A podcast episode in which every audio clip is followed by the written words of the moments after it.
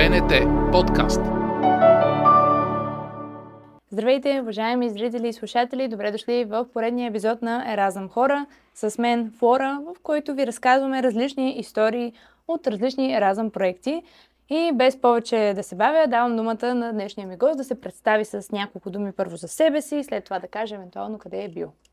Здравей, благодаря ти за поканата. А, аз съм Лачезар Хаджигенов. Идвам, всъщност Еразъма ми приключи точно миналия месец. Връщам се от Германия, Манхайм. И следвам редовно право в Шефилдския университет в Англия. Да. А, тоест, още един а, правист си имаме. А, по... Точно. Какво беше, а, колко време продължи твоя разъм, как реши да отидеш? Така, значи, моя разъм продължи 10 месеца, т.е. пълна учебна година. Това беше поради специалността ми, понеже то се различава за всяка специалност, но при нас не мога да изпуснеш една година или да, Да. я прекараш друга юрисдикцията, затова се наложи просто да Повтаряш. прекарам цяла година в Германия и след това ще трябва да карам последната си година на ново в Англия. Да. А за решаването как реших да направя обмен, аз от малък съм правил обмени и гледал съм да пътувам, когато имам възможност в друга държава. И за мен беше просто уникален начин да се запозная с нови хора, с нова култура, да си обогатя езика. Аз преди това говорех малко немски, сега не че е много по-добър, но поне се подобри малко. И така, това е. 10 месеца, това е доста значителен период от време. Човек не започва ли да го чувства едва ли не като реалния му живот? Аз съм свикнал, честно да ти кажа. Аз и в Англия стоя повече време, без да напускам държавата. Та, за мен беше нещо нормално. Беше интересно, преди не съм бил в Германия, т.е. със сигурност беше нещо интересно и нещо ново за мене. Нова държава, език, който нали, не владея толкова добре, но нищо особено. Свиква се, като живееш на друго място, с други хора. Не е особен проблем. Как ти се сториха германците? Германците, зависи къде си в Германия, малко по-студени, но, както казвам, аз, аз идвам от Англия. Там хората са възможно най-студени, ти знаеш, нали? Да.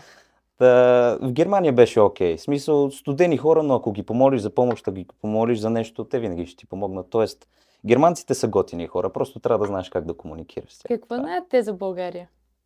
Какво знаят за България? Особено в Манхайм, където бях, знаят, че сме, как да го кажа, ученолюбиви. Аз А. бях изненадан, защото по принцип в чужбина българите стараят се, по някой път не се стараят. Тези в Манхайм си бяха взели дипломата много насериозно, което мен ме впечатли. Тоест там сме познати като много научени, за възпитани не знам, но начетени.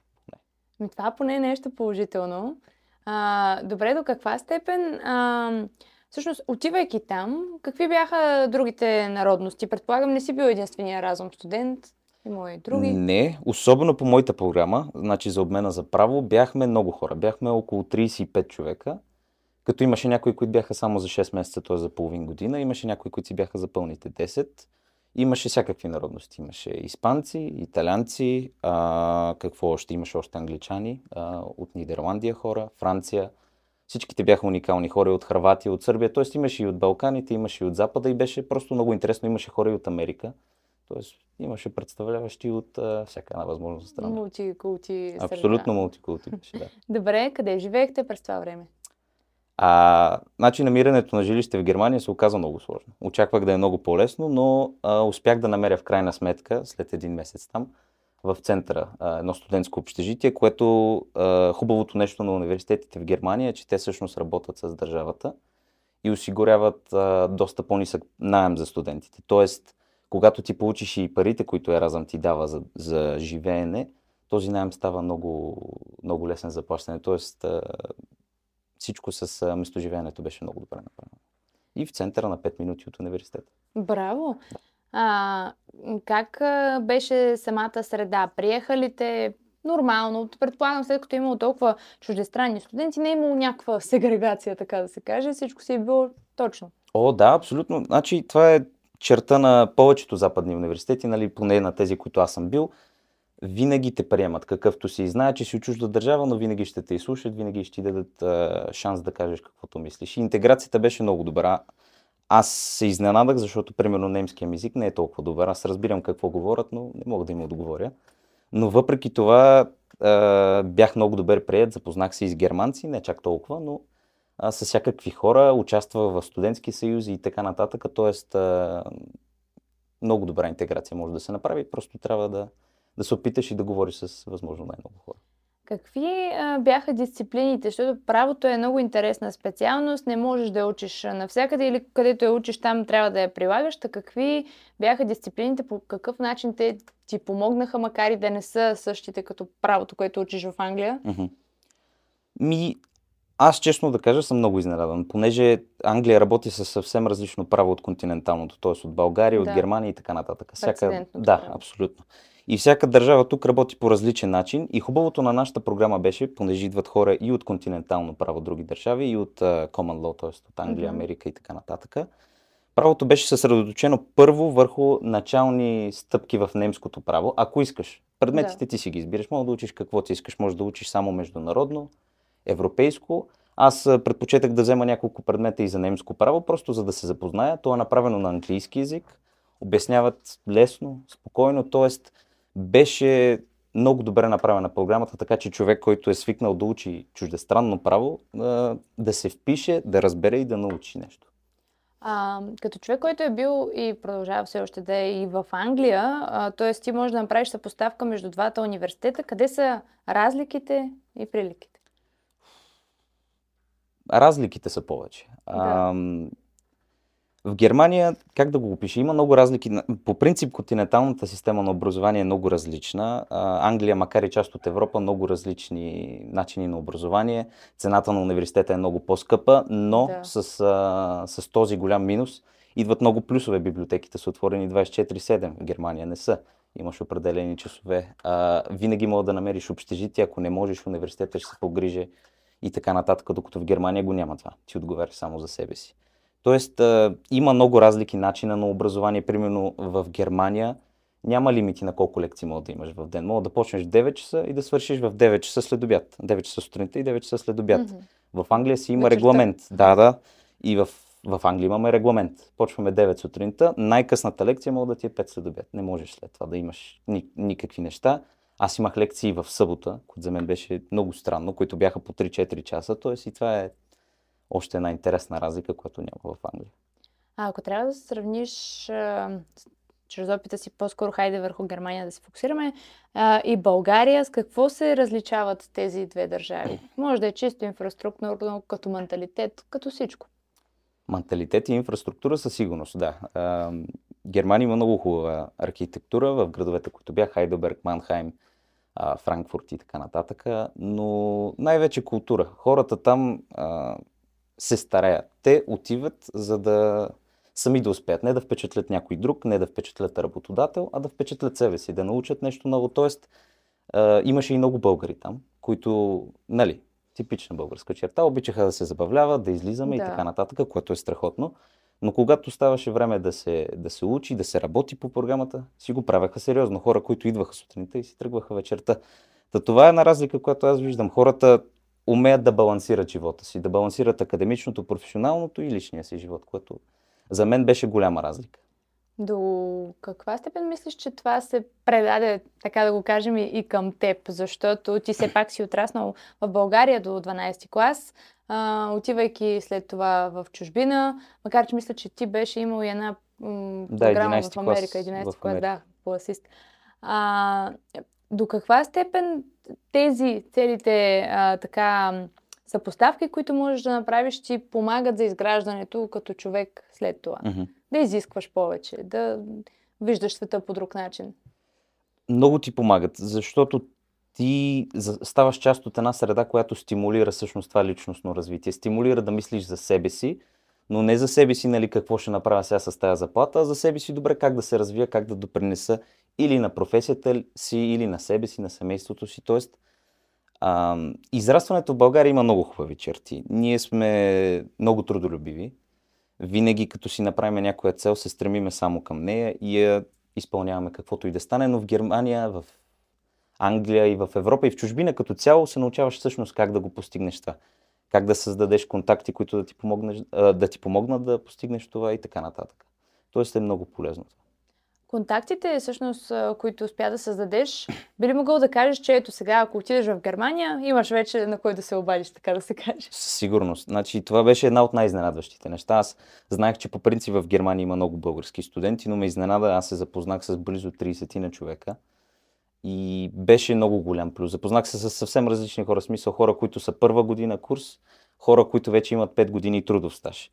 И всеки един от тях, както казах преди, дори и германците, и българите, просто са готови да говорят с теб, да ти помогнат с каквото могат и така нататък. Тоест, наистина една, част, една главна част от еразъма е всъщност контактите, които правиш, приятелите, които а, опознаваш и така нататък. А, как успя всъщност да се м- класираш за еразъм, имайки предвид, че то, нали, Англия вече, mm-hmm. Британия не е в Европейския съюз? Ами аз съм от последния преходен период, така се казва. Аз съм, понеже а, първата ми година почна преди Брекзит да се акцепне да. се едно. И всъщност аз съм и в Англия се считам за home student, а, но и за Еразъм е същото. В смисъл програмата е Еразъм slash Turing Scheme, но е, въпреки това е Еразъм, ние работиме с техните координатори. Нашия университет поне а, организира всички тези неща. Тоест ти подаваш апликацията. Да и координатора от нашия университет свършва работата с а, представителите от Еразъм. А, кое като човек живееш в чужбина би посочил, че ти липсва в България? Тук като си бил в Германия, тук като си учил в Англия, кое нещо ти липсва? Освен семейство и приятели, защото нали, това е очевидно. В България кое ми липсва? Да. Еми, няма как без това. Значи, културата е различна. А, като хора сме различни. Колкото и да има хубави неща в Западна Европа и така нататък, в България си има нещо просто българско. Няма как без него. Аз съм израснал цял живот тук, свикнал съм с начина по който хората говорят, а, мислите, които зад, стоят зад нещата, които говорят. И за мен е просто това ми липсва. Българските хора, да, малко странно звучи, но наистина, а, когато живееш толкова дълго време, аз повечето време се връщам само за 2-3 седмици в България. А, в цялата година най-много за един месец. Сега ми е най-дългото връщане. Липсва ти това да видиш хората, да, да отидеш навънка, да починеш, да си поговорите за нищо важно. Да от време на... да. Абсолютно, от време на време трябва да можеш да си починеш, да разделиш нали, професионалното и личното, да можеш да, да бъдеш човек. А кои са нещата, от които можем така да се получим, така да го кажем, от Германия, примерно? М- да вземем. Не е нужно да прилагаме абсолютно всичко. Нужно е просто да имаме, не знам, нещо. Хора като теб, хора като мен отиват, виждат го в чужбина и един ден, като се върнат в България, да го приложат. Това е моя цел. Значи, най-важното, което ние може да извадим, според мен, е образование и култура на образованието. Тоест, а, защо уча аз? Защо съм избрал да следвам този проект? Важно ли е за мен? Какво искам аз да постигна в него? Защото много мои колеги и мои приятели от училище и така нататък, когато избират да следват дали в България, дали в чужбина, мислят по много затворен начин. Мислят само, окей, това ще го следвам, защото ще ми изкара хикс пари и така нататък. В Западна Европа това, което аз съм забелязал е, че може да направят баланс. Окей, това е нещо интересно, това ще ми помогне да направя следващите стъпки в живота си и едновременно да изкарам парите си. Тоест, да мислиме за образованието не като праволинейен път, а като много различни улици, през които може да минем, за да се научим, за да пораснем като хора и като личност. А, кои са качествата, които успя да придобиеш по време на тази една, почти една година в Германия? Би било, било то, нали, организираност на времето, не, нещо, което по някакъв начин ти помогна личностно да, да се обогатиш? Със сигурност адаптацията. Винаги, когато излизаш от своята държава, трябва да се адаптираш към средата, която отиваш. А, първо, че бях свикнал с българската система, а после с английската. И айде изведнъж на немската да. система, която е съвсем различна и от, и от българската, и от английската. Тоест адаптация. Тоест да можеш да възприемеш защо нещата стоят по този начин, по който стоят, защо германците нали, нямат лимити на кога можеш да учиш, защо лекциите по някой път са от 4 след обяд в събота Тоест да можеш да се адаптираш там, където си, да разбереш средата си и да можеш да живееш с нея. Разбира се, имаше и други неща, а, чрез един от а, студентските съюзи, който беше на българско общество там. А, имаше и много други неща, които можеш да придобиеш, нали, организация на събития и така нататък. Тоест, от този род неща, но най-вече да можеш да се адаптираш на мястото, където си. Липсваше ли ти нещо после, като се върна в, в Англия? Как го усещаш? Още не съм се върнал в Англия, Да. но ми липсва, да. Липсват ми хората, които завършиха вече. Те бяха моя курс, но завършиха, понеже не всички избраха да отидат на Еразъм. Разбираемо, нали? Удължаваш си образованието с една година. Това, което ми липсва е програмата е много по-структурирана. По принцип хората мислят, че германците са много нали, АБВ, Да. това ще се прави сега и така. Но нали, една от целите на Еразъм е да ти даде свобода. Тоест да можеш да живееш живота си и не да мислиш само за учене. Тоест на мене, особено нали, докато не завърша бакалавъра, ми липсва тази организация. Да знам, че след две седмици трябва да съм тук, за да мога да се подготвя за това. Но не е нещо особено. Какво би казал на хората, които се притесняват да отидат а, някъде по Еразъм, понеже не им е толкова добър език? Ето ти спомена, че твоя немски не е бил на блестящо Не. ниво.